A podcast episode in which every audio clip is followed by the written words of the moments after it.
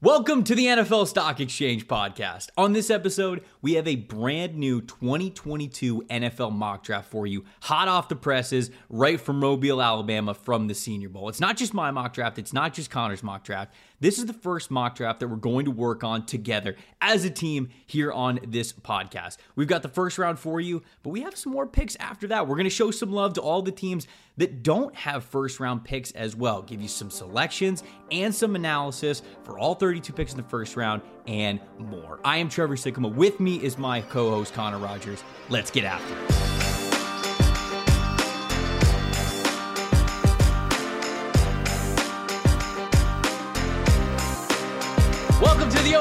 Of the NFL Stock Exchange. I am Trevor Sikkema. With me is Connor Rogers on a mock draft Monday here for the podcast. Very excited about this one. Connor, the last time we did a mock draft, it was just me. It was basically you ripping my mock draft to pieces. And I was like, whoa, whoa, whoa. Okay, hold on here. This is not fair. We got to get you involved so the people can rip your picks as well. So this is the very first dual mock draft that we are doing as a duo here on this podcast. Are you ready for it? You fired up? Yeah, man, I can't wait. It's always fun when uh, you know, it's not fair to just have you getting ripped on me, the comments, whatever it may be. So we'll do a little ping pong mock draft action here on our mock draft Monday. And you know, for those that think it might be a little soon for a mock draft, well, a couple things. One, we have a huge surprise in here that I'm not going to give away. You're going to have to stick around for. Two, this is coming off the Senior Bowl. So we're not, me and Trevor aren't the type to really overact and throw like 10 guys in here from the Senior Bowl, but you'll notice a thing or two that's different. And a lot of these picks are different here, Trevor. So let's get right into it. Yeah. Uh, since we went to the Senior Bowl, all six quarterbacks from the Senior Bowl will appear in this mock. No, I'm just kidding. I'm totally. Bailey Zappe, step on down. But there are going to be a handful of movers and shakers, if you will, some guys that are popping up from maybe that fringe first or second round into for sure first round guys. So uh, excited to get into all of that before we head into the mock draft because we are just getting right to it because we know it's going to be a long podcast. Mock draft pods always are. NFL Stock Exchange presented by Prize Picks. Head on over to prizepicks.com, use the promo code PFF, deposit $20, and you will get a free year of a PFF Edge subscription. What is Prize Picks? Well, this is your place to go to to place your bets for all the over unders in the NFL. Obviously, there's only one game left in the NFL season, but this is the one that's going to have the most prop bets to it me and the rest of the PFF team, we were throwing down all sorts of over under prop bets for championship weekend. It's a great way to have some extra fun for the game. If you get that subscription, it's going to cover everything from the draft guide, fantasy football guide, plus all sorts of betting tools that you're going to have in the season as well. So if you're watching the show on YouTube, the description is going to be below so you guys can check it out there. We figured since Connor's a Jets guy, he's got his roots in New York Jets have the even, or the, yeah, the Jets have the even picks. They have number four and number 10. And the Tampa Bay Buccaneers, where my roots are, they pick 27, they pick odds. I figured that was a natural way to start this one. I'm going to take the odds. Connor's going to take the evens. We're going to ping pong a little bit. We'll make our selections, I think, mostly off of what we would do, but there's also a heavy element into what we think these other teams are going to be. So we've got to keep the element of realism into it. But I think it's going to be a decent mix of both. So we'll be able to explain a little bit of uh, what pick is each. I'm up first for the Jacksonville Jaguars, and I'm taking Evan Neal, the offensive tackle from Alabama. I think this is the right pick. I really do. I feel like there's probably four or five players that are all candidates to go number one overall, but I think that at the end of the day, it should be Evan Neal. This is a massive interior uh, uh offensive tackle who we said it on this podcast, man. I just think people are bored as we're sitting here like, oh, like I'd put this person over Evan Neal, I'd put this person to the Jacksonville Jaguars. I just think we're bored. The number one goal for the Jags has to be protect Trevor Lawrence. That's it. Is the offensive line where it needs to be? No. Okay, great. Draft an offensive lineman. Make that investment. You got to protect him. You got to do everything you can to get Trevor Lawrence the weapons, not just on the outside with receivers, but also in front of him for the offensive line. I think this is the right pick here at number one. Yeah, I think so too. I think it's a high floor pick. Um, it's a high floor pick that's for your offense. So of course, there's all of the variables and the impact on Trevor Lawrence, like you said, there, Trevor. And I think also, to be honest with you, it's going to be hard for them to get out of this pick to a spot that's still close enough right. to get this kind of player, right? right? Like they don't like. Do the Lions, Texans, or Jets come up to one? I'm not really convinced of that. And do the Texans want to go further back than those top four picks? That doesn't make sense either. You don't want to put yourself out of con- you know contention for a Neal or Ekwonu kind of player. So I think right here this draft starts off boring, and that might be okay. Maybe the Jacksonville Jaguars can use a little boring in their life after having Urban Meyer's uh, nonsense and shenanigans this year. Yeah, so uh, Jags Jags fans definitely do want to trade back. I just don't think the market is going to be what you think tough. it's going to be. I, I don't see I don't see a lot of teams super desperate to move up. Like if they're going to move up just a couple of spots, it's not like you're getting multiple first round picks. Heck, you might not even get one. I, I just don't know what the price is going to be. So uh, they will certainly entertain offers, but I ultimately think they're going to stick at number one. And I would be picking an offensive tackle here. I think this is the way they got to go with it. All right, looking at number two of the Detroit Lions, my first pick here. I think this one's kind of simple right now. It's Aidan Hutchinson. I've heard already that they obviously love Aidan Hutchinson. It's a no brainer fit there. Uh, you're getting a top flight pass rusher. You're also getting another high floor guy. Early, he's not Chase Young. He's not Myles Garrett. You know, he's not TJ Watt or a Bosa, uh, but he's a really, really good football player that can come in and I think give you eight to 10 sacks out of the gate uh, rush outside, rush inside, standing up, hand in the dirt. And I think he'll really mesh with what they're trying to build there under Dan Campbell. So for the Lions right now, you're trying to get foundational pieces. You think you got that last year with Penei Sewell. You got that with a couple picks throughout that first draft for Brad Holmes. You keep that going right now and, and build a baseline or start to stack on top of the baseline you built. Hutchinson's that kind of player. Yeah, we were talking to some people at the Senior Bowl and uh, some NFL people that I talked to said that if the draft were to start this weekend, they actually think that Aidan Hutchinson is going to be the top overall pick. Like they, they think that he would go to the Jacksonville Jaguars at number one. And I think that speaks to how much teams are going to emphasize just getting good football players, if you will, in this draft yep. class. I, I don't want to say it's a bad draft class because I don't think it's a bad draft class, but there's no doubt about it. It's not as talented as it was last year. And I, I, I think that NFL teams certainly realize that. And because of it, we might see less risks from these teams and more just like, hey, normally this guy might be an early second rounder, but you know what? I believe in him as a football player. As a football player, I see where he wins. I know he could be a good pro. I'm going to draft him a little bit earlier because I like the safeness or the high floor in what we're getting with here with that player. So Aidan Hutchinson, shoot, might go number one overall. So you got him going number two. I think that's a solid pick. Houston Texans, man. Nobody knows what they're gonna, they're gonna do. God knows what they're gonna do.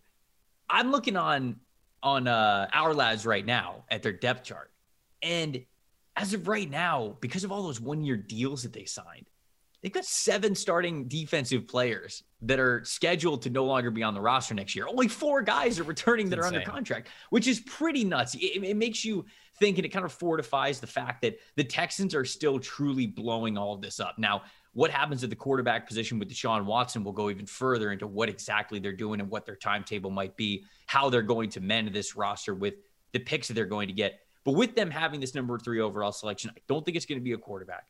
Instead, I think it's going to be a guy like Kyle Hamilton. I really do. We've got a Patriot system, right? Nick Caserio calling a lot of the shots there. Nick Easterby uh, in there as well. They've got strong Patriots ties and and Patriots ways of thinking. And I believe the versatility of what they have and the rareness, the uniqueness of Kyle Hamilton is going to be very New England esque for them. And I think that this is what they're really going to want. You could use Kyle Hamilton in so many different ways. And for a defense that is pretty far away from being where it needs to be to compete, when you get a pillar, a cornerstone like this, I think it makes a lot of sense as you continue to build it. So, is this the most pressing need for them to draft a versatile safety secondary player? No, probably not. But a couple years down the road, they might be damn glad that they made this pick when it was made. And so I'm gonna go with Kyle Hamilton here at number three. And I think ultimately that fits what they'll do. I think it's a matter of coming from a system of, you know, a place that does put a premium on secondary players. The fact that this is probably one of the rare unicorns of the draft, a player mm-hmm. at his position that it's hard to find weaknesses, and there are elite traits there. It's the size, it's the versatility. It's the ability to play two high, single high. He can come down in the box. He can match up in the slot. He can blitz. Uh, high character player, really smart player. Uh, the way he handled Brian Kelly's departure, he was the guy out in front and speaking to that. He's somebody that can probably be the guy speaking to the media after a tough loss or is the reason you're winning big games. So Kyle Hamilton at three. It's you know people go oh safety at three, but he's probably that special of a prospect that he matches up going in that spot. So number four, the New York Jets, and this is probably where things get really interesting here, Trevor, because a lot of conversation coming out of Mobile is where is Kayvon Thibodeaux going to come off the board? This is someone that over the summer was projected as the number one overall pick. Really, the first two months of the season, if you went on, you know, whatever your gambling service is, the odds are always that he, he was the runaway favorite to be the right. number one selection. Right. There really was nobody close, honestly, where you weren't going to make plus money betting on him to go number one. And then out of nowhere, you have Aidan Hutchinson's rise. Now you have mock drafts like these where Evan Neal goes number one overall before. We've seen, you know, Ekwonu go number one before. So where is Thibodeaux going to go? And I think the New York Jets, as much as they know internally they need to build around Zach Wilson, they need Zach Wilson to be good for them to not get fired and for them to win ball games. But this is a situation where I just don't think you can pass up the ceiling.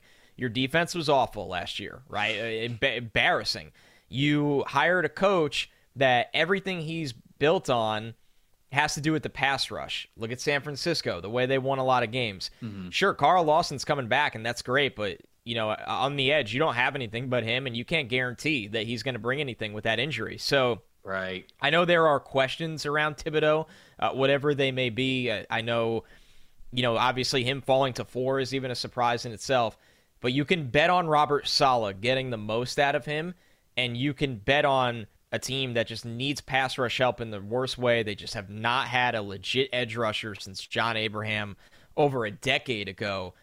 I think this is where Thibodeaux would come off the board.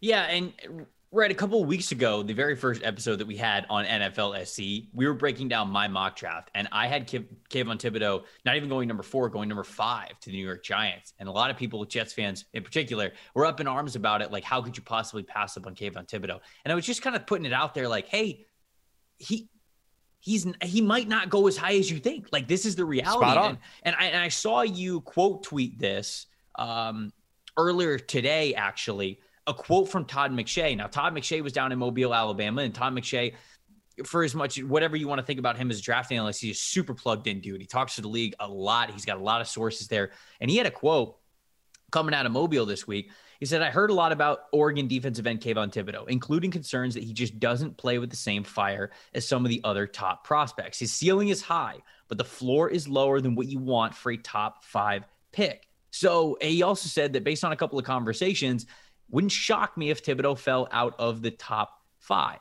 I don't know if he's going to fall all the way out of the top five because, you know, there's two ways you could look at it. One, you could kind of look at what I brought up before with a guy like Kyle Hamilton or a guy like Aidan Hutchinson, where you just you're gonna pick good football players. And so when you look at the ceiling of Kayvon Thibodeaux, I feel like that's that's basically got to be the case. But if if people look at Thibodeaux and think that there is any even chance you're boomer bust, maybe they're not taking the chance in this class like they would in yeah. other instances, you know? So I, am just, I'm, I, I have, I don't know what's going to happen with Kayvon Thibodeaux. I really don't. Talent wise, he's a top, t- top five pick. And I believe right now, if I'm betting on it, I'm still betting for him to be a top five pick. And the Jets can't afford to miss, dude. That's the thing. Right, like if right, they're if right, they have any reservations that I can't speak to right now, like obviously McShay can speak to it. I think even Daniel Jeremiah's rankings or, or mocks have spoken the same way, where he's not this bona fide top three guy anymore. I can't speak to that yet. I think coming out of the combine, you and I will know a lot more when we yes. get back from Indy. Yeah. Uh, because, you know, that's just how it goes. You get all your information there if the Jets have any reservations, then they then they won't take him because they just they can't miss. They they came into a situation where the roster was too hollow. They still need to get it right around Zach Wilson and and Ike Ekwonu is sitting right there in the face. So mm-hmm. I, this is a little bit this is a lot of bit of what I would do, uh, but it would it wouldn't it's not ridiculous the way you had it where they pass, they go offense, they go higher floor, and they walk away and say we feel okay with that yeah. because we know what we're getting. Yeah, obviously the draft is about obviously having a great process, but it's also about coming away with good football players. And and and something I think that a lot of people would tell you that the process involved would probably say, "Hey, pick Kayvon Thibodeaux. You look at the ceiling, you look at the position that he plays, you're picking him. It's a no brainer." But if people, like you said, have reservations about him, and that we're hearing that that's probably the case throughout the league, warranted or not. That's just kind of what people are thinking. So you take him off the board here at number four. You mentioned Ike Ekwonu, the offensive tackle from NC State, the massive offensive tackle from NC State. I'm going to take him for the New York Giants here at number five. If you look at the Giants' offensive line, not only was it bad last year, the entire right side of the offensive line, including the center, is up for unrestricted free agency. Billy Price, Will Hernandez, Nate Solder, all those guys are unrestricted free agents and might not even be on the team next year. Now, they've got Andrew Thomas, who was able to bounce back in his second year, which is great to see at left tackle. But the good thing about Ike Ekwonu is you don't have to reteach him or teach him for the first time playing right tackle because he played right tackle before he moved over to left tackle. So he's got that experience there with him. And I really like this pick because it gives them their two bookend offensive tackles. They have also another pick at number seven that they can get creative with. If you go out and you get a right tackle to really complement what Thomas is doing on the left side, I think that is exactly what the goal would be. And this is probably kind of the dream pick, maybe outside of Evan Neal for the New York Giants. It's some sort of offensive tackle, but Ike Ekwonu, not just from the size and the talent perspective, but also the right tackle background, makes a ton of sense for the Giants here at number five. I think so too. I think they they're going to build an identity now under Joe Schoen that they want to be tougher. They want to make life easier on the quarterback. They've they've been very uh, accepting up top at ownership. They have failed at those things miserably during the Joe Judge and Dave Gettleman era, and that'll start with a you know no nonsense kind of pick for the Giants where. Man, if, if this went the other way, Trevor, the Jets take Ickey and the Giants are sitting there at five, I don't necessarily know what the heck they would do. I, I mean, do you come out of the gate and swing for the fences in Thibodeaux? Well, everything that we've heard about you and you preach is that you you wouldn't do that, uh, and maybe they would take a Karlaftis or even a Charles Cross. So the Giants and the Jets are a really fascinating part of this draft because of the Thibodeaux element of of you know that opens the door for him to slide. But in this one, he didn't. So the Panthers at six. Uh, one of the more boring picks of the draft, and I think if you're a Carolina fan, that's okay. That's what you want to hear. This is Charles Cross. Get yourself an athletic guy that is so refined in pass pro. Uh, I think he can get out in space as a blocker, second level of the field. I think he can keep your quarterback upright on the left side. I think he's got good feet. He's got good hands. I don't care that he's not like six. He's not built like an alien, and that's okay. He he plays lights out. So for me with the Panthers, it doesn't matter you know the quarterback situation you're in is not great. Nobody's nobody's denying that, but you're not going to take one here. Uh, you, it's all about once again laying a foundation down for what's ahead for the future. Because on the left side of the offensive line, it just simply hasn't been good enough. This is kind of one of those situations where you're you're maybe getting the best player on the board, and it's also a monumental need for your team. Yeah, also ton of snaps at left tackle, man. This dude played 919 snaps yeah. at left tackle in a Mike Leach offense. That's just you're playing a lot of offensive snaps for your offensive lineman. The air raid that, that, that Leach runs demands a ton from his guys. And not only was Charles Cross able to play all those snaps, he was able to play all of them very athletically, right? And I think that's what a lot of people like in him. Now, is he exactly as technically refined or as disciplined as you might want him to be? No, but all that stuff is fixable, man. And and what you love and what you bet on is the athletic ability that comes with it. And so Charles Cross, the offensive tackle from Mississippi State, and I, I think this is a great pick for the Carolina Panthers. I don't know if they're going quarterback, man. A lot of people are like, hey, they got to take a quarterback, or Rhule's got to take a quarterback, or actually, they probably don't set it up in that way. The way that people set it up is they can't go into next season with just Sam Darnold. And I'm, yep. I'm, I'm with you. If they go into next season with just Sam Darnold, Matt Rhule might as well like just take the Auburn job if Bryan Harsin ends up getting fired. Like uh, Matt Rhule might as well just start applying to other colleges or start looking at who's going to get fired next year because if they go into next year with Sam Darnold, Matt Rhule is going to get fired. He is. He's going to get fired at the end of the year. That's how this works. They're not going to have enough success. But I don't really think a draft drafting a quarterback helps him either. Some people might go, "Oh, well, if he drafts a quarterback, then his timer kind of resets."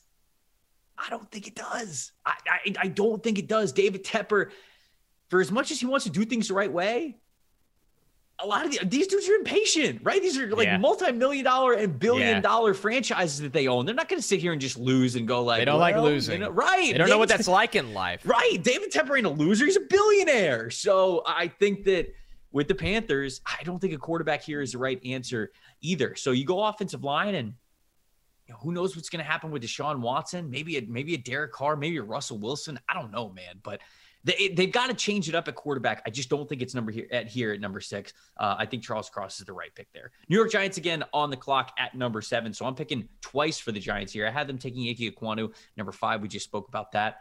And I'm going to have them stay in the trenches for this one. Only flipping sides. I'm not going to go George Karlaftis, the edge rusher from Purdue. Now, this is one of the higher spots that George Karlaftis could go. I've seen his range really anywhere, starting it here at number seven and then going down anywhere to probably pick 15, maybe in the 20s, something like that, depending on how low you might be on him. And I think the reason why some people might not be the biggest fans of George Karlaftis is because he's a little stiff, right? I mean, he's he's on the bigger side yeah. for for defensive lineman. I think he's 6'3, 6'4, about 270 pounds. So he's more of your bigger defensive end and edge player. So he doesn't have that natural bend like some normal guys do when they're when they're smaller than him or when they're just a different style of edge rusher. But my God, man, this dude's strong as an ox. I mean, he's getting triple teamed. He was he was getting the Aidan Hutchinson treatment just uh, playing for a different Big Ten school. That's that's truly what it was. He was getting double teamed, he was getting triple teamed, and he was often uh, just throwing guys off, throwing guys to the side. The hands are so violent, they're so quick, they're so precise. How he is able to engage blockers and then disengage them, control the entire point of attack. Carlos is an absolute monster. This is somebody that the Jets need. Him, Leonard Williams on the same defensive line is amazing to think about. And so we've got a great pairing on the offensive side of the football with uh, Ike Ekwonu and Andrew Thomas. And now we've got a great pairing in Leonard Williams and George Karlaftis if we can make this happen for the Giants. Yeah, that combo is the old, you know what you're getting. And it's in a really good way if you're a New York Giants fan, where you're getting somebody like Karlaftis that's going to play across from Ojulari, and you're going to get a pass rush off the edge. And you know you have Leonard Williams on the interior. So now you're starting to figure it out on both sides of the trenches, which is – the the lack of that process over the last couple years is exactly why the Giants have not won many football games, and this is the exact opposite. And this is a situation where the draft kind of plays into their hands, where if this draft class even wasn't as strong at edge and offensive line, I still think they would even consider reaching for these positions. It just works out as the fact that these these guys are warranted. They warrant these selections this early. So the Giants are in a really, really good spot to get a lot better. All right, number eight, the Atlanta Falcons. Everything you said about Karlaftis, take it. And for David Ojabo, throw that in the trash and put out the other good stuff, right? Karlaftis is, like you said, big, powerful, a little bit stiff, a kind of hand in the dirt. Ojabo, total opposite kind of player. he's a speed rusher, a stand up guy, uh, can just get after the quarterback with the outside burst off of the edge but the power, the ability to hold the point of attack and contain, especially against the run, is a total work in progress. The guy hasn't played a lot of football. He hasn't gotten the significant workload that a lot of these Michigan edge rushers get, whether it's, you know, obviously you go Rashan Gary, Kwity Paye, now Aidan Hutchinson.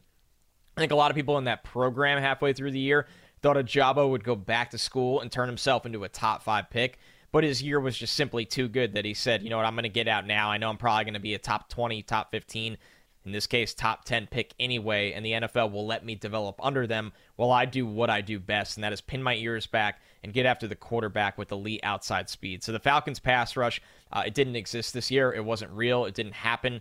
This is a good way to find a way to get some of that instantly next year with definitely one of the riskier picks of the top 10 here. I'm not going to, you know, dance around that. This is the uh, this is the riskiest pick of the top 10.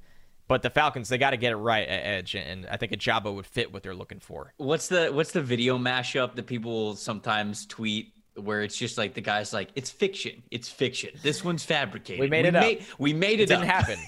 It's so good, man, and it's just over and over and over again.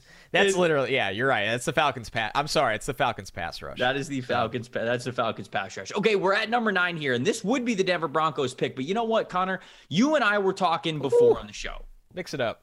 And everyone right now, everyone is thinking, okay, Denver's going to make a run at Aaron Rodgers, right? I mean, we we we we looked at what their their draft strategy was last year, passed on Justin Fields, passed on Mac Jones, right? And you think, how in the world can you do that? Why are you going into the season with the current quarterback situation of Teddy Bridgewater and Drew Lock? Why would you do that when you don't have to? And it make and the reason why I think is genuinely because they believe that they could have gotten Aaron Rodgers last year Packers ended up holding on to him, not moving him smartly so because he might win MVP. But this year is different. This year, I genuinely think there's a real chance there's more time now involved. I think Aaron Rodgers moves on. I still believe he wants to move on. And I think the Denver Broncos are the biggest destination for him. So, you know what? Instead of sitting here and doing a mock draft for the Denver Broncos at number nine, when everybody else prefaces it or says it's the end, but if they get Aaron Rodgers, it'll be different.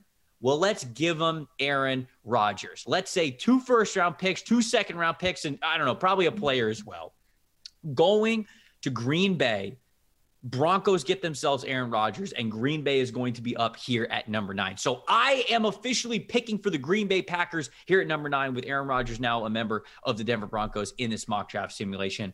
And I still got to give them a wide receiver. And my God, would it be uh, the most insulting thing in the world for them to finally get a wide receiver after trading Aaron Rodgers?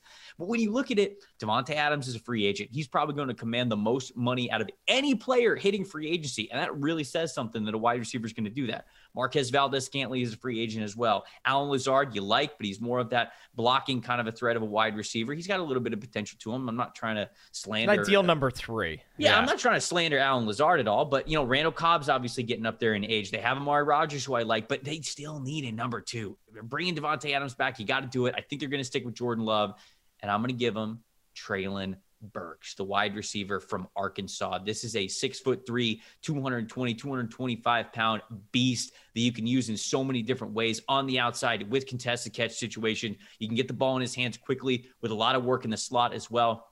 Screens, Uh, short passes, slants, as well as vertical routes. Treylon Burks, I think, has the athleticism, the strength, the speed to do it all. Him as a number two next to Davante Adams, I think would be an incredible combination. One that Aaron Rodgers probably wished that he had over the last couple of years. But with Rodgers in this mock going to the Denver Broncos, I'm going to give the Packers the wide receiver that they should have drafted many years ago, Treylon Burks, the wide receiver out of Arkansas. I, I, like it a lot. I love Treylon Burks, obviously my number one wide receiver in this draft, and I think, it, man, there's probably Packers fans listening to this that are just like, oh, they'll run it back one more year. Maybe they will. We we don't know. That are still holding out hope.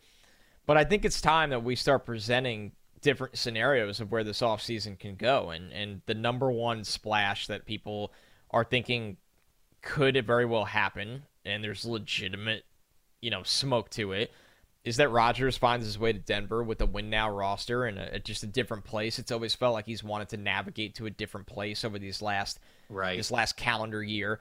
Uh, and for the Packers, this is a great starting point of a return package. You are getting a top 10 pick. You you already made your bet on who the quarterback of the future is for you, right? So you're not you're not doing that here. You're not taking Malik Willis or Kenny Pickett. You already got Jordan Love. But no matter what you think of Jordan Love's future, they've already made that decision.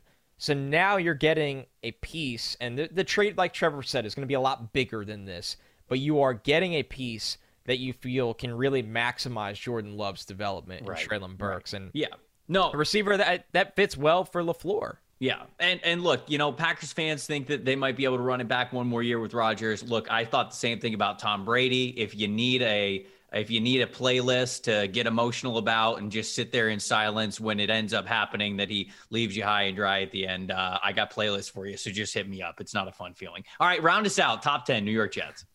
Yeah, don't don't cry because it's over, Packers fans. Smile that it happened because now I'm, I'm on the I'm, clock I'm, for the Jets. I, I, was I was just gonna say I did both with Brady, so um, and, and, and, not much good has happened, uh, you know, for my good old New York Jets in a long, long time. So let's get back on track to making sure that does happen. Pick four, Kayvon Thibodeaux. Now you got to go offense at 10. And, and Treylon Burks just went to the Packers at 9. So we're going to go Garrett Wilson here. We're going to get a receiver that knows how to separate, uh, knows how to separate and can make something happen after the catch, can come in and I truly think give you a 1,000 yards out of the gate. Now, a 1,000 yards with Zach Wilson, I'm not going to guarantee that. You need to see it first. You need to see the development. But when you're lining up a wide receiver set – of Corey Davis, and they like Elijah Moore on the outside a lot, but you can move him around. Corey Davis and Elijah Moore with Garrett Wilson in the slot. Mm. That's going to open up a lot of matchups and opportunity for Garrett yes. Wilson right away for the quick throws over the middle of the field, uh, vertically up the seam, and the deep outs and the you know the bubble screens. So this to me is a player that fits a lot of what that Jets offensive staff, obviously headlined by Mike LaFleur coming from San Francisco. This is the kind of receiver they want. They want somebody that knows how to win and win quick. And when the quarterback is coached to get the ball to a certain place as a guy is schemed open, Garrett Wilson is typically the kind of receiver you think of. So, number 10 for the Jets. If Burks was here, I'd take him. Totally different player. But Garrett Wilson, not a consolation prize, an absolute win in his own in his own right. Yeah, that'd be a very fun wide receiver room there with the New York Jets. All right, let's recap one through ten. Number one, we had the Jacksonville Jaguars taking Alabama offensive tackle Evan Neal. Detroit Lions at number two took Aidan Hutchinson, the pass rusher from Michigan. Three, Kyle Hamilton, the safety from Notre Dame, uh, went to the Houston Texans. Jets, as Connor said, went Kayvon Thibodeaux, the edge rusher from Oregon. New York Giants took Ike Ekwonu, the offensive tackle from NC State. Uh, Carolina Panthers at six took Charles Cross, the offensive tackle from Mississippi State. Number seven, New York Giants, once again, they were on the clock. They took George Karlaftis, edge rusher from Purdue. Atlanta Falcons at eight took David Ojabo, the edge rusher from Michigan. Number nine, the Green Bay Packers, yes, moved on from Aaron Rodgers, traded a couple of first round picks with the Denver Broncos. And so the Packers took Arkansas wide receiver Treylon Burks. And then uh, Connor just gave Garrett Wilson to the New York Jets, the wide receiver from Ohio State, at number 10. We will continue this mock draft after reading everybody's favorite ad. Roses are red, violets are blue. Don't let a wild pube wreck you. Valentine's Day is right around the corner, fellas, and it's coming up quick. And this on this this and our sponsors over at Manscaped are here for you with the best tools to get your balls ready for the special occasion. This Valentine's Day, it's time to join the 4 million men worldwide who trust Manscaped, the leader in below the waist grooming, with our exclusive offer. Go to manscaped.com, use promo code PFF20 or just PFF, actually, PFF for 20% off and free shipping. That's 20% off and free shipping if you use the promo code PFF at manscaped.com. Join Cupid and shoot your arrow with Manscaped this Valentine's Day. Washington Commanders. First time I get to say that. Up at number 11 as we resume this post Senior Bowl 2022 mock draft. Connor, I think they got to go quarterback. I, th- I, think they have to. I think they're gonna. Yeah, I think they will. I don't. I, I'm. I'm. I'm a whisper this. I don't think I'd take any of these QBs in this no. entire class in the first. No, round. I can't Matt Mobile like. I, F I no. I don't think I'd take any of them. I w- I don't I don't think I'd take a single QB in the first round. But we know that's not going to happen, right? That's not the NFL. That's not the NFL landscape. We know that these teams are going to pick a quarterback, and we've got to find landing spots for him because I think it's it, we owe it to our listeners to make this somewhat realistic, even if it is some of a preference of who we would pick here and there. I think Washington is going QB, and with them going QB, I am going to take Matt Corral. I think Matt Corral is either the first quarterback off the board or the second. I think there's there is some smoke that Malik Willis, the quarterback from Liberty, could potentially be the first quarterback off the board. But I'm going to go with the gunslinger from Ole Miss under Lane Kiffin uh, the last couple of years. I'm going to go with Matt Corral. He's just got obviously the moxie to him, the confidence. He's, he's a big gamer, if you will.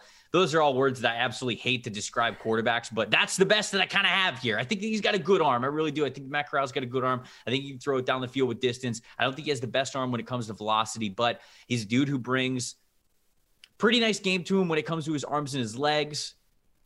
I think a guy like Ron Rivera, who has obviously had a lot of success with a dual threat player in Cam Newton, although I wouldn't put Matt Corral in the same category as Cam Newton, they're able to do both of those things. I think that Ron Rivera can get a decent amount out of Matt Corral. I think they're picking quarterback, man. I think they have to. It, you, you, can't go into it's the same situation as Carolina. You cannot go into next season with the same quarterback room. I think they've got to give their franchise some hope. New name, new logo, new brand, new everything, new quarterback comes with it. I'm gonna go Matt Corral here at number 11.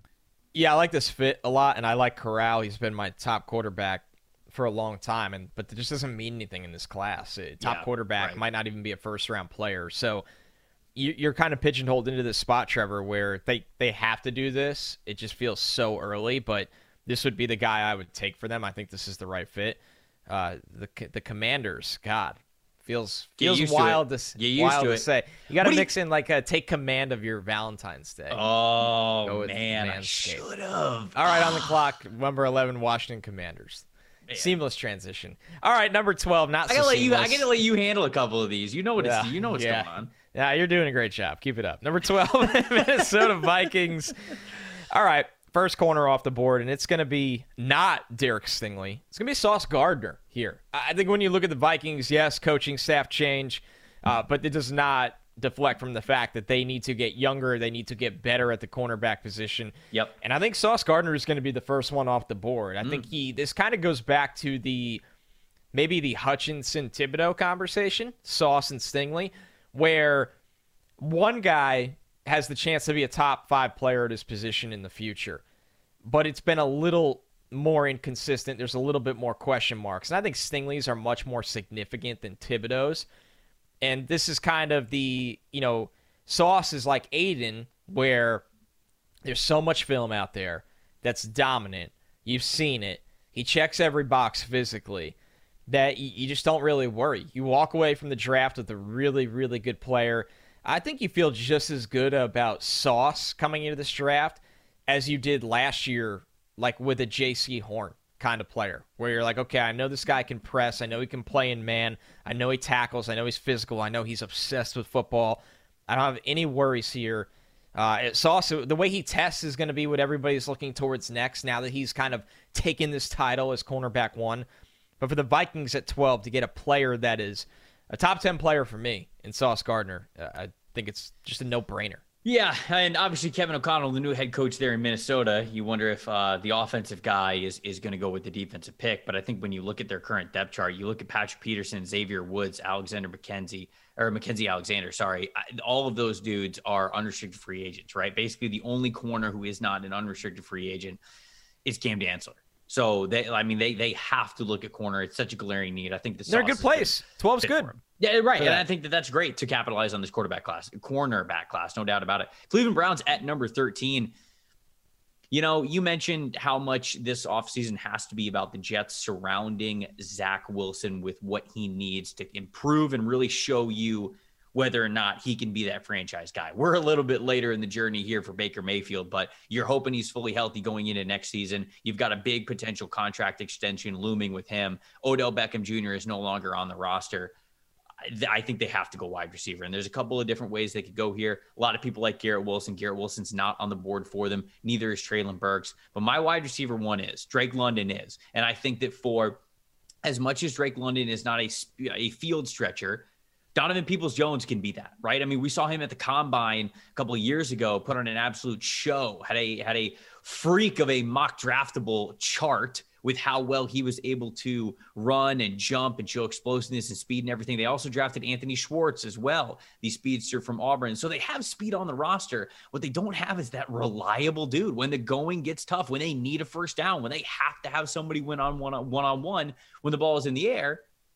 I think Drake London checks that box for him. And with with Jarvis Landry kind of taking a step back last year, I think this would actually where the style is different than say a Garrett Wilson or a Jameson Williams, like we often see here for the Browns. I think this might actually be the best pick for them because Drake London can really become Baker Mayfield's best friend. So uh, Drake London, the wide receiver from USC at number 13. All right, moving on here to number 14. Baltimore Ravens, obviously division rival of the Browns. You took Drake London. Now we're gonna get a player that would get to match up with him, and that is Derek Stingley. I love it you're just comfortable with certain players in certain places, right? You look at, you know, he had different questions, but Marlon Humphrey had questions coming out of college into the NFL about, you know, would he warrant as high of a selection that he was? And I think he obviously lived up to being a really, really great pick. I think with Stingley, you go into a culture like the Ravens. They know how to develop that kind of secondary player with all the tools in the world. They love their long, tall corners that have the deep recovery speed he's going to go into a place where everyone's like, is he locked in? Is the you know did he did he fade out after LSU went downhill? You're not worrying about that in Baltimore. You're going. This is going to get the most out of Derek Stingley. So for the Ravens here, great land of a player that I really think can be top five at his position in the future. Obviously, the floor is a big time risk. This is the place where he gets locked in, and you get everything out of him. Oh, man, I love Stingley. I you just that 2019 tape don't go away, man. He's a build a corner, right? I, he really I is. Just, he's he's just unbelievable, and and and it's it's the wide receivers that he went up against in 2019 yeah. that gives you so much faith, right? These are really good future NFL players that he was able to shut down, and so uh, it, it's crazy to think about him going number 14. But man, if if if the Ravens can get him at number 14, it's an absolute steal for him. Philadelphia Eagles, one of of three picks that they have in the next five selections, going from 15 to 19. I'm going to go with the wide receiver. I'm going to go with Jameson Williams. Okay. I just went with the wide receiver for the Cleveland Browns, but I think another wide receiver pick is warranted here because uh, I don't really have faith in Jalen Reagor. I, I just don't. I'm out. I, am out of faith. I'm out of hope. I, I don't think that this gets better for him. Now, does that mean that you cut Jalen Reagor? No, you could keep him on the roster and see obviously what he does with the lesser load, but the offense should run through DeVonta Smith next year. I don't think there's any question about that. And I think that the, the, wide receiver two in here should be Jameson Williams. We looked at what he was able to do with the Alabama Crimson Tide. I mean, he was a big time deep threat early on in the season. And then when John Metchie went down, when the rest of those wide receivers thinking around him got banged up, some of the tight ends were not as reliable as uh, as Alabama wanted them to be. They started getting this guy some quick touches, just almost like manufacturing touches and catches for him. And it wasn't these 22 yard bombs, which we already know he can do. Instead, it was the over the middle stuff, the quick outs, the hey, we need a first down. We're going to Jameson Williams anyways, just five yards down the field, not 15, not 50 yards down the field. And I think that he was really able to show that he could round out his game. Obviously, he has the ACL tear, which is big bummer for him because we're not going to get to see him at the combine. And I think that he would have absolutely flown in the 40 yard dash of the combine. So I was really looking forward to that, as well as the three cone drill and some of the agility drills with Jameson Williams. But we've seen before ACL tears they're they're not as devastating as they used to be, man. I, I don't know if it, it's it's just an improved rehab process or the surgery itself, or guys are just becoming freaks with how they recover from these injuries. And, and I'm not saying he's going to be Cam Akers and come back in the same season or or do what Adrian Peterson did with an ACL, but I think eventually Jameson Williams will be fine. I, I think that he will get back to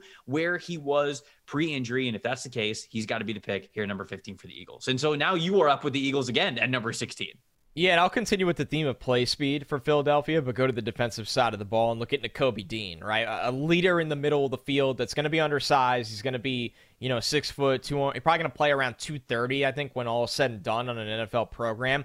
But when you're that size, you need to be able to avoid blocks, not always run through them. And he's got the pre snap awareness and the acceleration to do exactly that. He always knows where to be. It's see ball, get ball, but it's also I know the ball's going to be there and I'm going to be there when it arrives. So Nakobe Dean gives the Eagles something in the middle of their defense that I think they've been lacking, and that is a potential superstar sideline to sideline, tough, tough, tough linebacker in the middle of the field that kind of brings out the best in everyone.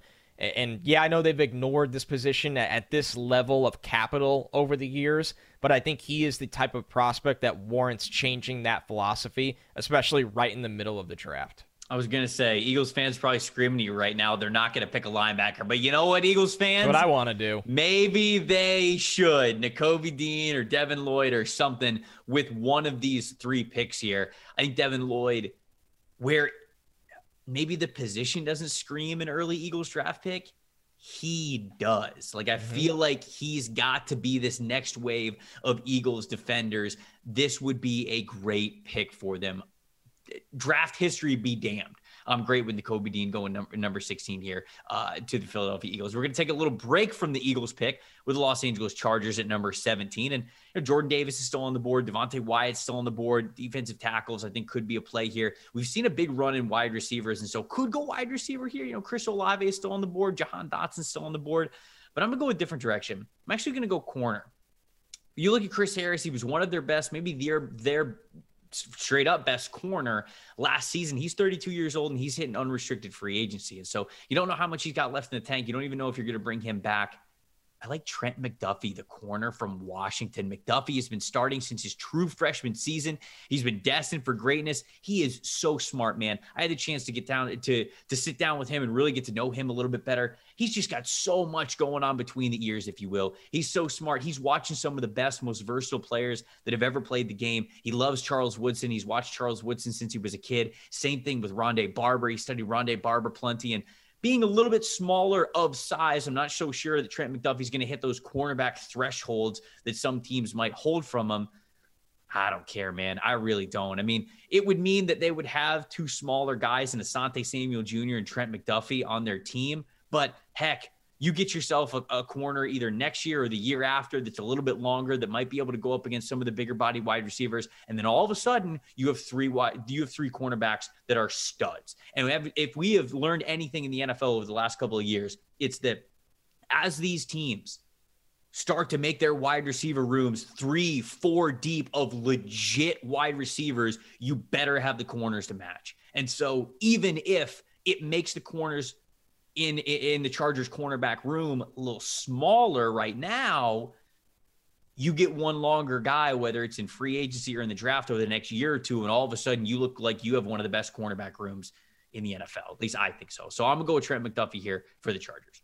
Yeah, I think McDuffie it feels a little bit of the same with Sauce that his size, his sample size of recent film is going to outweigh the question marks with Stingley. Now, Stingley, you're taking the gamble on earlier because of the traits and the the overall ceiling. With McDuffie, it's a little bit of the opposite that he he's just already so good at so many things, and he's not going to come in at six three. He's not going to run a four three. He's not going to do these freakish things, but just a hell of a football player. Knows how to come downhill and tackle. Great instincts, awareness.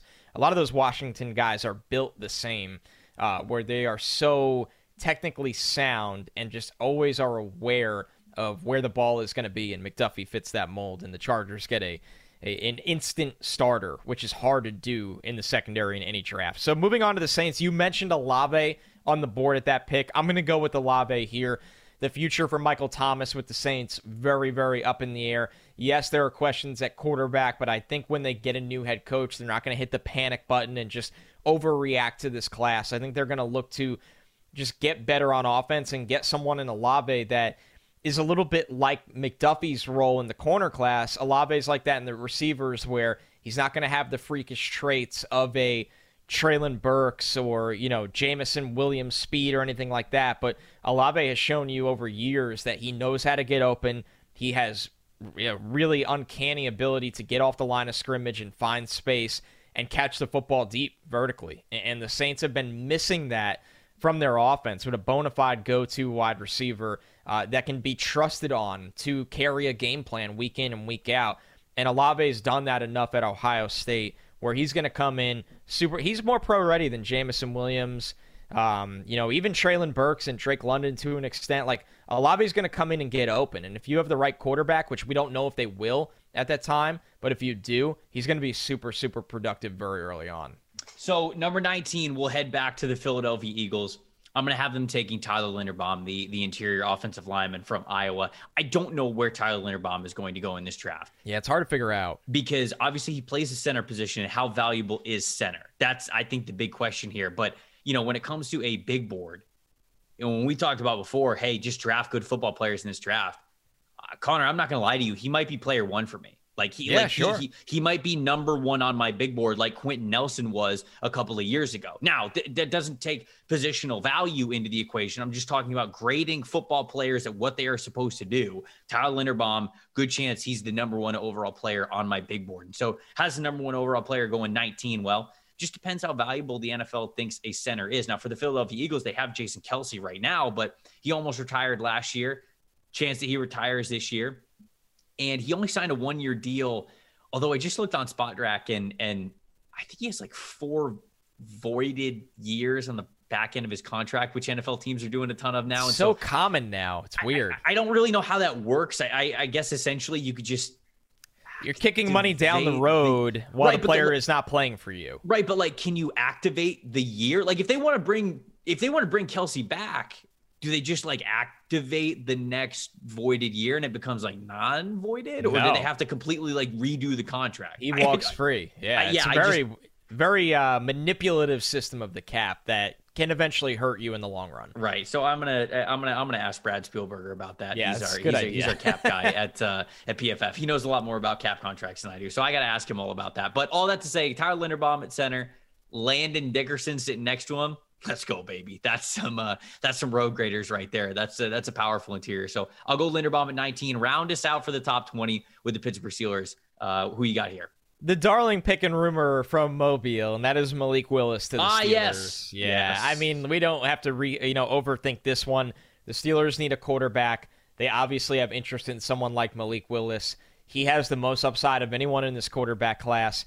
You can use that howitzer of an arm throwing down the field, obviously, to Diontae and Claypool and even Freiermuth in the middle of the field.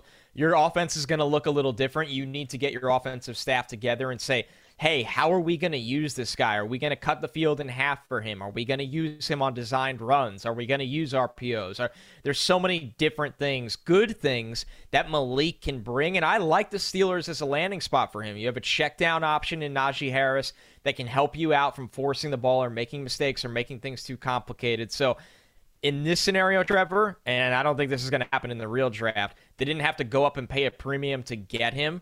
Eh, there's just no way at 20 would they pass on him, right? Yeah, I no, I, I, certainly from what we learned in Mobile, it looks like they are uh, all in on Malik Willis, which is dangerous because I've gone on record and I'll say it plenty of times again.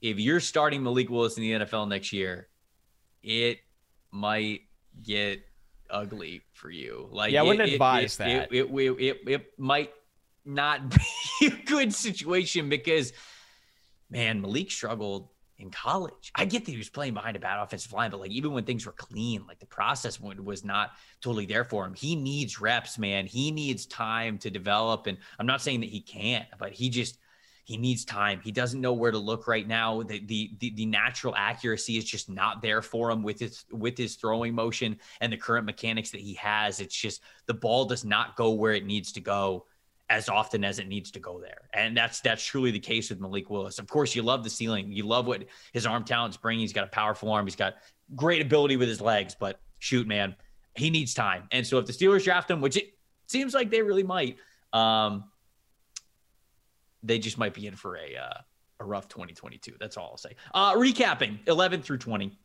Washington Commanders, they took quarterback Matt Corral from Ole Miss. Minnesota Vikings, they took uh, Sauce Gardner in the corner from Cincinnati. Cleveland Browns, Drake London, the wide receiver from USC. Derek Stingley went to the Baltimore Ravens, the LSU corner. Jameson Williams, wide receiver from Alabama, went to the Philadelphia Eagles. Nakobe Dean went right after him as well to the Eagles, uh, the linebacker from Georgia. Trent McDuffie, the cornerback from Washington, went 17 to the Chargers. Chris Olave, wide receiver from Ohio State, went to the New Orleans from Ohio State went to the New Orleans Saints. I almost said the New Orleans States, uh, which I guess would make sense because Michael Thomas and Chris Olave both played for Ohio State.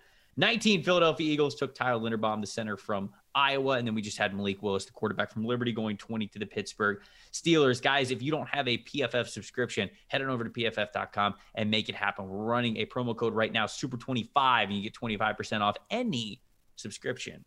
PFF, whether it is Edge or Elite go over to pff.com right now see exactly what each subscription model gets for both of you. But you know you get a lot of the draft guides the fantasy stuff some of the betting tools with a pff edge subscription. You can see a lot of locked content as well. But if you want all those premium stats unlimited viewing of what we're able to bring fans at PFF. You got to sign up for an elite. I'm telling you, it's worth it. I had an elite long before uh, I ever started working for PFF. It is absolutely invaluable when you're learning what your team should do, what the rest of the league is doing, all that good stuff. All right, we'll go a little bit of rapid fire here as we round this out because we don't want to just get to the end of the first round. We want to show some love to the teams that aren't picking in the first round as well. So I'll start things off. New England Patriots. This one's pretty easy for me. Devin Lloyd's still on the board. They get an old linebacker room for the New England Patriots. He feels like a great Patriots fit. He can sit there in the middle of that defense, be the cornerstone, along with a lot of speed that the Patriots are getting on the outside around him. I feel like Devin Lloyd really rounded out his game, not just as a tackler, not just as a true linebacker, not just as a pass rusher, but also as a coverage player this past year. So total package at linebacker. Still to be determined who's going to go first, Nakobe Dean or Devin Lloyd, but I think the Patriots are going to be invested in whoever is available here for them at 21. And for this one, Devin Lloyd. Who you got at number 22, Las Vegas Raiders? All right, the Raiders are going to go with Jahan Dotson here. There's been quite the run on wide receivers in this mock draft. They need got, somebody got, that can. We got a lot in here. A lot gone in the first 22 picks. Dotson can stretch the field. I think he's going to run in the four threes. Uh, you can use him underneath. We know what he can do as a catch and run player, but the fact that he can legitimately win vertically at his size, track the ball, great body control, concentration. That this is the speed element the Raiders are now missing from their offense. And with Josh McDaniels going there, you hear all the buzz at how ownership really wants to bring out the best version of Derek Carr. Well, if you want to do that, there's still work to do with this skill group. And Dotson, I mean, this is it right here. Once Dotson is gone, Trevor, we've now had Dotson, Olave, Jameson Williams, Drake London, mm-hmm. Treylon Burks, and Garrett Wilson gone. So the Raiders are actually fortunate that one of the top five or six wide receivers in this draft right. who are in a tier, they are legitimately in a tier, they were able to land them. Yeah, this is one of the highest landing spots for Jahan Dotson, but I think a lot of teams are going to tap into this really good wide receiver class this year. So makes sense. Get it on your radar. It might be it might be possible. Number 23, the Arizona Cardinals. We're going with the Senior Bowl darling himself is Jermaine Johnson, the edge rusher from Florida State. Uh, Connor, we were talking about this when we were down in Mobile last week.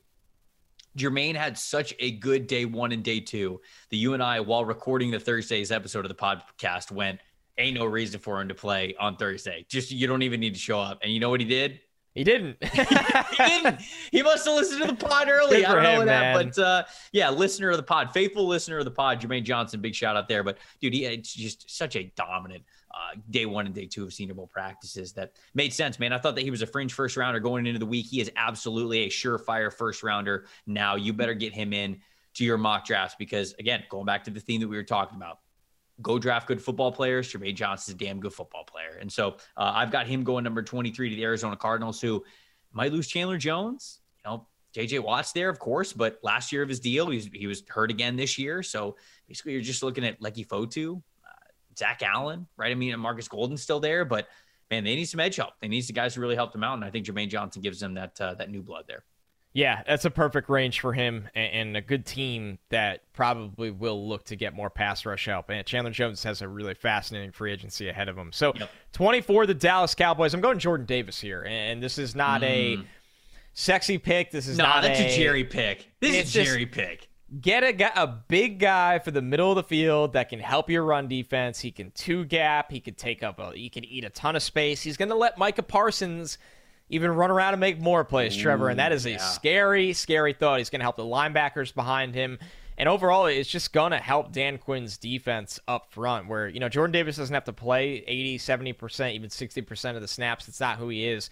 Uh, but the snaps that he comes in, whether it's stopping the run or rushing the passer, are extremely, extremely effective. So this is just almost too easy in this spot.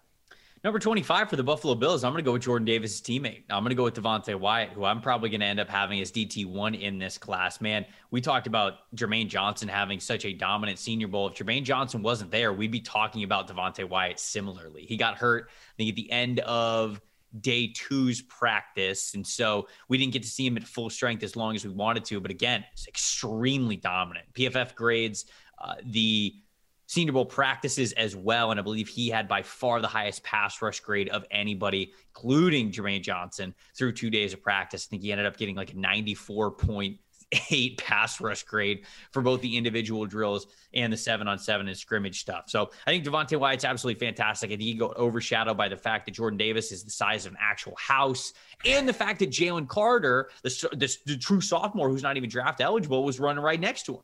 And I think that people kind of looked over Devonte Wyatt when they really shouldn't have. he's a fantastic football player. When you look at the Buffalo Bills, Jerry Hughes, Mario Addison, uh, Efe Obada, Harrison Phillips, Vernon Butler, all those guys are hitting on restricted free agency. The only two defensive tackles right now who are under contract for the Bills going into next year are Star Lotulelei and Ed Oliver. Now, good guys, but the Buffalo Bills love to keep their guys fresh. They love to rotate on their defensive line, whether it's interior or on the edge. And so I got to think they're going to look to really beef up the interior trenches as well. I think Devonte Wyatt could be a pick for him. Yeah, Davis and Wyatt next to each other on film is just like a Hummer and an Escalade. It's just like these dudes are just they're mammoths, man. It's great comp. It's great comp. Love it. Hummer and Escalade. This player comp. All right, 26 the Tennessee Titans looking to get somebody that can match up against those kinds of big uglies on the defense. And they're going to go O line here with Kenyon Green. Uh, he played all four spots in the O line. The only thing he hasn't played is center. So he's done left tackle, both guard spots, right tackle. I like him as a guard, Trevor. I think that's where his film has been at its best. I think for the Titans, a healthy Derrick Henry, you're you're stuck with Ryan Tannehill whether you like it or not when you look into that contract. So the identity of this team needs to be run, run, run, and bully everybody. And Kenyon Green on the interior is an absolute bully. He can help their offensive line. If they like him at tackle, then you move him out to tackle. I just think they need to get talent on the offensive line, and this is the best offensive lineman I have available. Yeah, this is a really good pick. I, you know, I'm I'm a little hesitant on Kenyon Green, but I was actually talking with with Mike Renner about this. He, the lead draft analyst over at PFF and you know, Mike kind of put it to, to me this way because uh, I've watched Kenyon Green's tape and I wasn't blown away by it. I really was. I saw some struggles within his tape, and Mike was like, dude, when he gets a legit position, not that he won't still be versatile in the NFL, but when he gets to hone in on his craft at a legit position, probably at guard, he's gonna all be there. good. He's It's gonna be good. He's very talented. And, and you know what? He's right. He's right. I think that Kenyon Green, when he puts his mind to it at one position, is going to turn into a really nice pro. And so I, I like this for him here. I think that it makes sense for Tennessee. This is a team that could get better along the interior offensive line and might not have Taylor Lewan when next season starts because Taylor Lewan getting up at there in age. They save a lot of money if they can trade for him or cut him. I think they save $2.9 million this year and not two, $12.9 million this year and then $14 million next year uh, if they move on from Taylor Lewan. So that's a lot of cap space that they get to uh, clear up if they want to move on from an offensive tackle who is in his 30s. So, yeah, I think that that's a, a good pick there. Tampa Bay Buccaneers, number 27. I'm doing the honors People have here. been waiting. Yeah, People have been I'm, waiting. I, am doing the honors here for the Buccaneers. No wide receiver to tempt them here. Uh, I don't even think there's a defensive lineman to really tempt them here. Jordan Davis next to Vita Vea would have been absolutely hilarious. But I'm going to go with Andrew Booth, the corner from Clemson. When you look at the Bucks cornerback room currently, Carlton Davis, unrestricted free agent. I think he's going to get franchise tagged, so he's going to be back next year. But that means that hitting unrestricted free agency next year is all three of them: Carlton Davis, Sean Murphy Bunting, uh, and Jamel Dean. So even if they wanted to bring all three back, I don't know how feasible or even how smart that would be, especially for how good that they have played over the last couple of years and the money they might command. So I got to think that they're probably going to bring back two of those guys max after next season. So you want to get a good rookie corner on a rookie deal who can continue to contribute, really not miss a beat, if you will. Like Andrew Booth, when you look at the long frame, the athleticism, the ball skills he comes with, Tampa's absolutely going to love him. So I'm going to go with the cornerback pick here, and I'm going to go with Andrew Booth. Yeah, fits what Todd Bowles wants in a corner, and maybe the best one on the board here, uh, depending on how you break down him and McCreary. All right, the Packers back on the clock. They picked in the top 10 Yep. already. 28. They're going to go with Darian Kinnard here, somebody that some evaluators will project as a guard. Some people like him at his true position of right tackle where he played in college.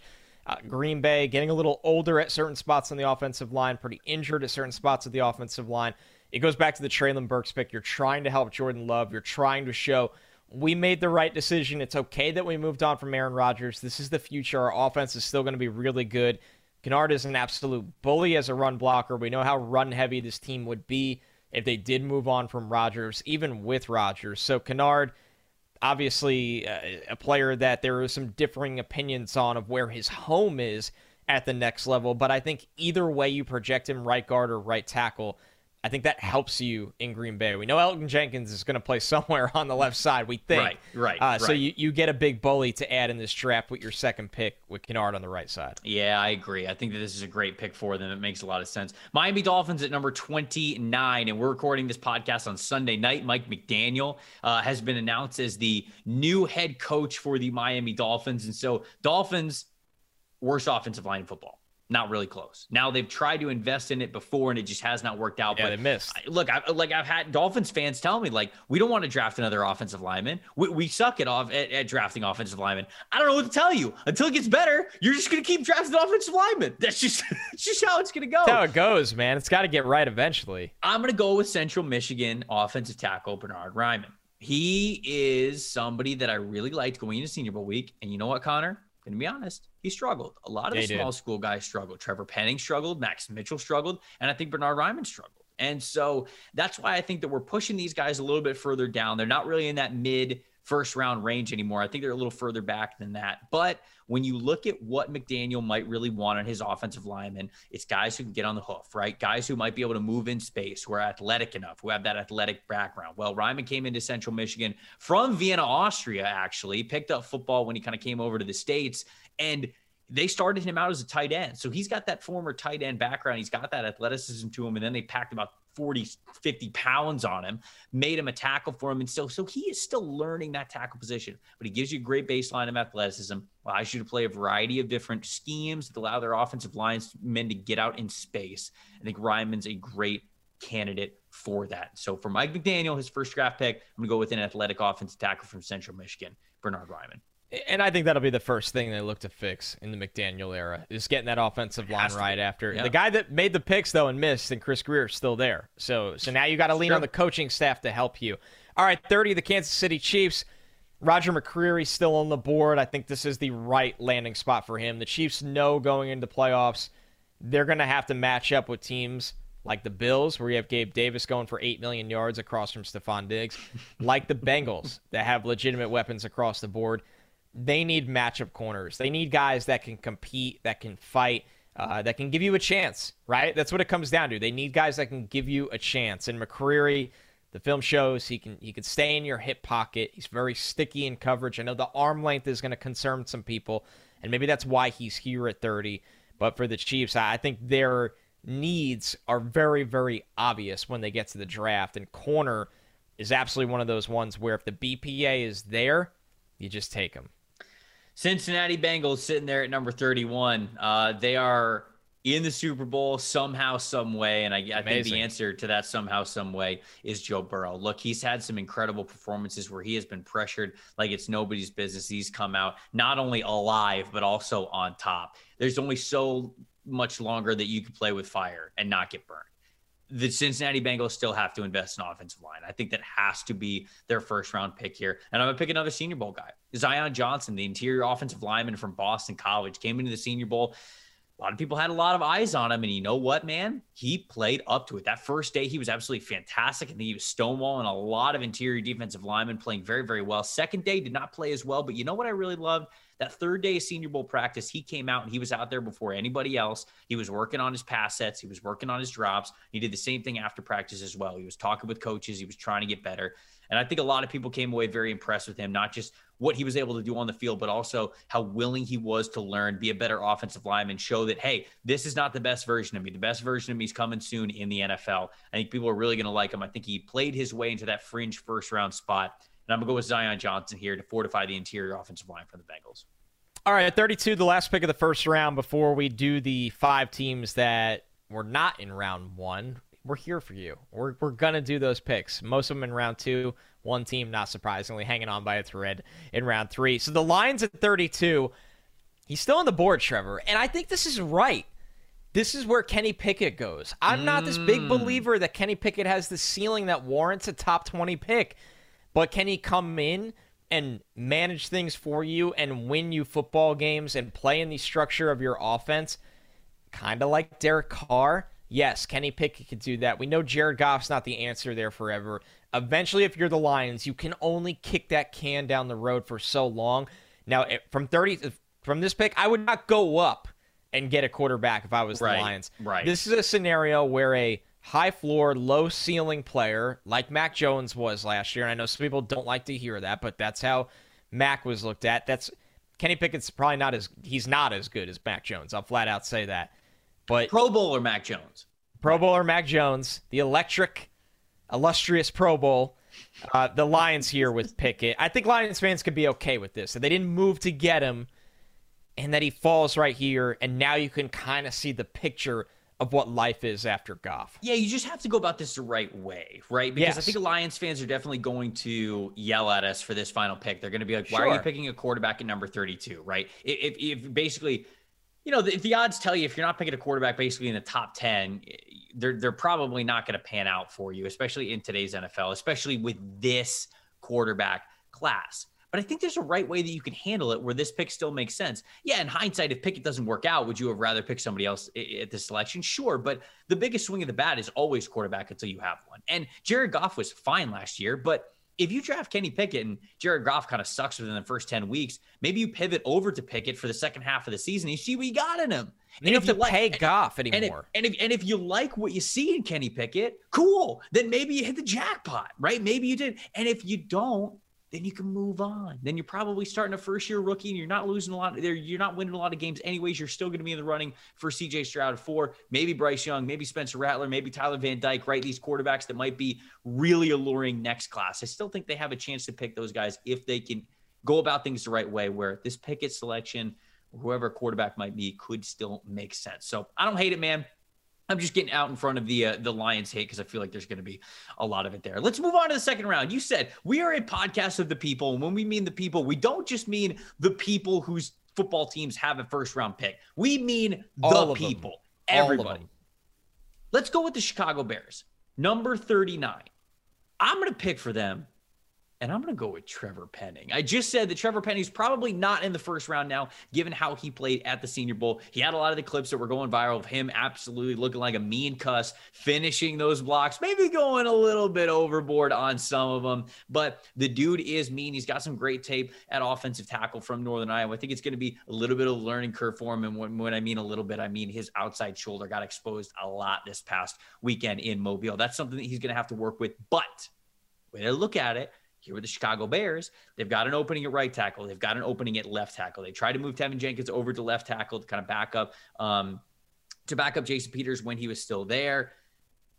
But Teven Jenkins has also played right tackle right? Remember, he played right tackle at Oklahoma State. And so there's a reality where you could have one mean son of a gun as your left tackle in Trevor Penning and another mean son of a gun because Teven Jenkins was one of the meanest finishing offensive tackles that we had in the last in the last class over at right tackle. So I actually kind of like this. If you're going to upgrade the offensive line, you can get two dudes who are tone setters, one at left tackle, one at right tackle, and it's both their home position. So I'm going to go with uh, I'm going to go Trevor Penning for the uh, Chicago Bears there at number 39 in the second round.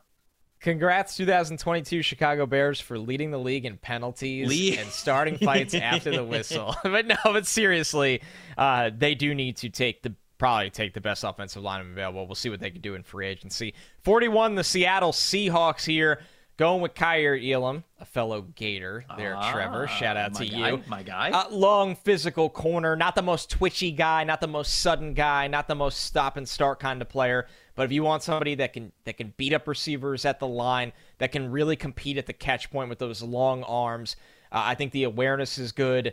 I think he I think the tackling can be hit or miss, but it's very easy to clean up. I do think he can be coached to come to balance and and figure out that part of his game. So I actually like Elam's projection to make plays on the ball better at the next level where teams will target him more. Mm-hmm. So for Elam to fall outside the top 40, seems like a good fit for Seattle in, a, in an area where they do need secondary help. I do really like that, man. I, I like him going to Seattle. You know, I, th- I think he's more of a man coverage corner, but I think that he could develop plenty to be um, whatever kind of zone corner that, that Seattle might want him to be. Indianapolis Colts at number 47. I'm going to have them taking Kentucky wide receiver Wan'Dale Robinson. And this is big reason why I'm making this pick is because the Parris Campbell experiment just has not worked out for them. Parris Campbell has not been on the field as much as they have needed him to be. Got Zach Pascal, I believe, is a free agent. You got T.Y. Hilton getting up there in age. I think he is a free agent as well. If you got the size and the overall big bodied ability of Michael Pittman and then the underneath deep threat speed element of Wan'Dale Robinson, I think that that could be huge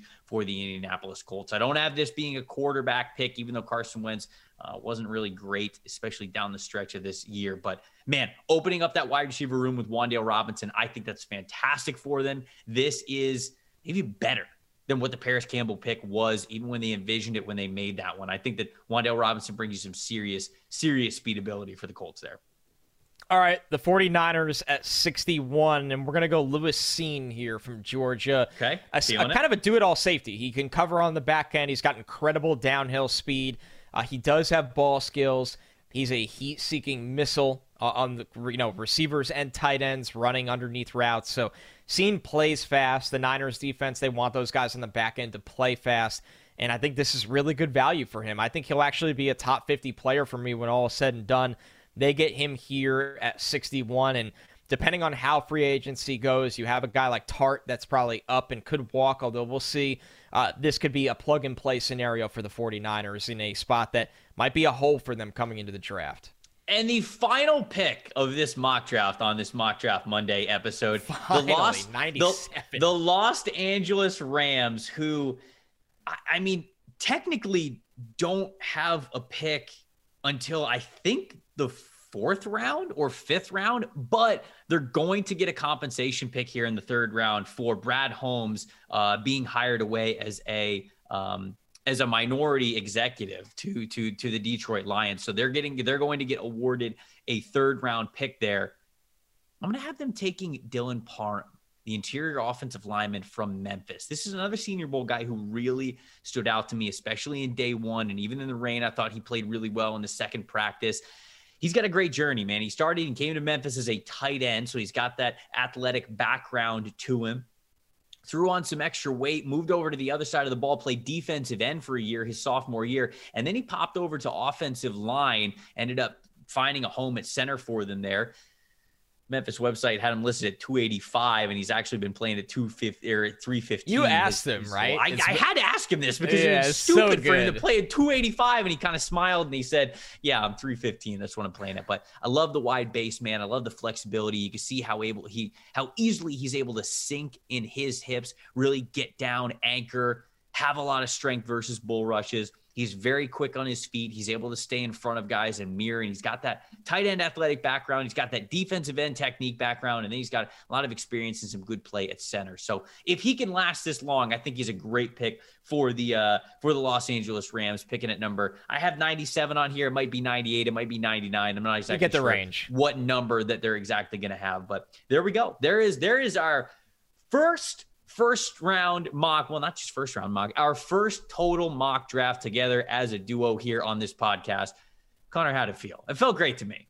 It feels great as we sit here and record it on a Sunday night. I'm sure by Monday afternoon, the, the complaints will be filing, and that's okay. The complaints will be filing in. Fire these guys. How did these guys get a podcast? What are you doing? Uh, this player, how is this player left out of the mock draft? That was part of my thinking with Kenny Pickett at 32. I'm like, oh man, if we leave Kenny Pickett out of this mock draft, like this is gonna, there's gonna be a lot of heat coming down on us. Little PR, little PR move there at 32. It, dude, it felt, it, it, felt great. This is fun, and you know, like we've said, we're gonna mix it up. Like we, I did the evens today, got the Jets picks. You did the odds. No mm. coincidence, got the Bucks pick. We'll flip that upside down. We'll continue to get these teams that don't have first round picks involved in the mock because I mean, who wants to listen to a mock draft and not hear their team right get a new there, get there, a new Christmas present? There are way too many NFL draft shows that never talk about the teams that aren't in the first round. There's way too many, man. Not here. Not an NFLSC. We got you. We got and you. Look 100%. at look at the impact Tutu Atwell made last year okay. after being the. okay, you're not you're not building a good case. This has been a long show. That's I not need a to, good. I need to get one in. I need to get one little kind of you know very uh, you know that was smart fun. ass remark. That was fantastic. I had a lot of fun. Guys, let us know what you thought of the mock draft either in the YouTube comments or on Twitter. Uh, we post the we we post the show every time a new one comes out. Uh, so you can reply on Twitter if that's your main way of communication, or if you have a YouTube account and you're watching this on YouTube, you could do it there as well. Connor and I are gonna make sure that we're doing a good job of replying to you guys. I try to take some time and reply to some of the past episodes. I'm gonna start doing that as new episodes come out. So um, definitely want to get you guys in on the show. We, we, we've said this the whole time, and this is always going to be the case. This is y'all show is just as much as it is ours. And you know, to that point, what you were saying before, every time somebody uh, looks at a bad mock draft pick of mine and goes, can't believe they pay you for this. I always just respond, wait, people get paid for this? So and that's, all, that's that's always my way to deflect that. And so let us know what you thought of your team's haul of the mock draft overall. We would love to hear from you on tomorrow's episode because we're going back to back Monday and Tuesday. We're going to analyze all of the head coaching and GM hires that have already been made and get into the details of exactly what that means from a draft perspective for all of these teams and maybe some surrounding teams from wherever they are picking. So we're going to look at maybe some GM tendencies, what they're going to bring to the table, what they said at their opening press conferences, and what they think they might target, certain positions, certain strategies, all that kinds of stuff. So we're going to talk about that on tomorrow's episode. Hope you guys enjoyed this one. We will see you tomorrow. Until then, peace out. Be well.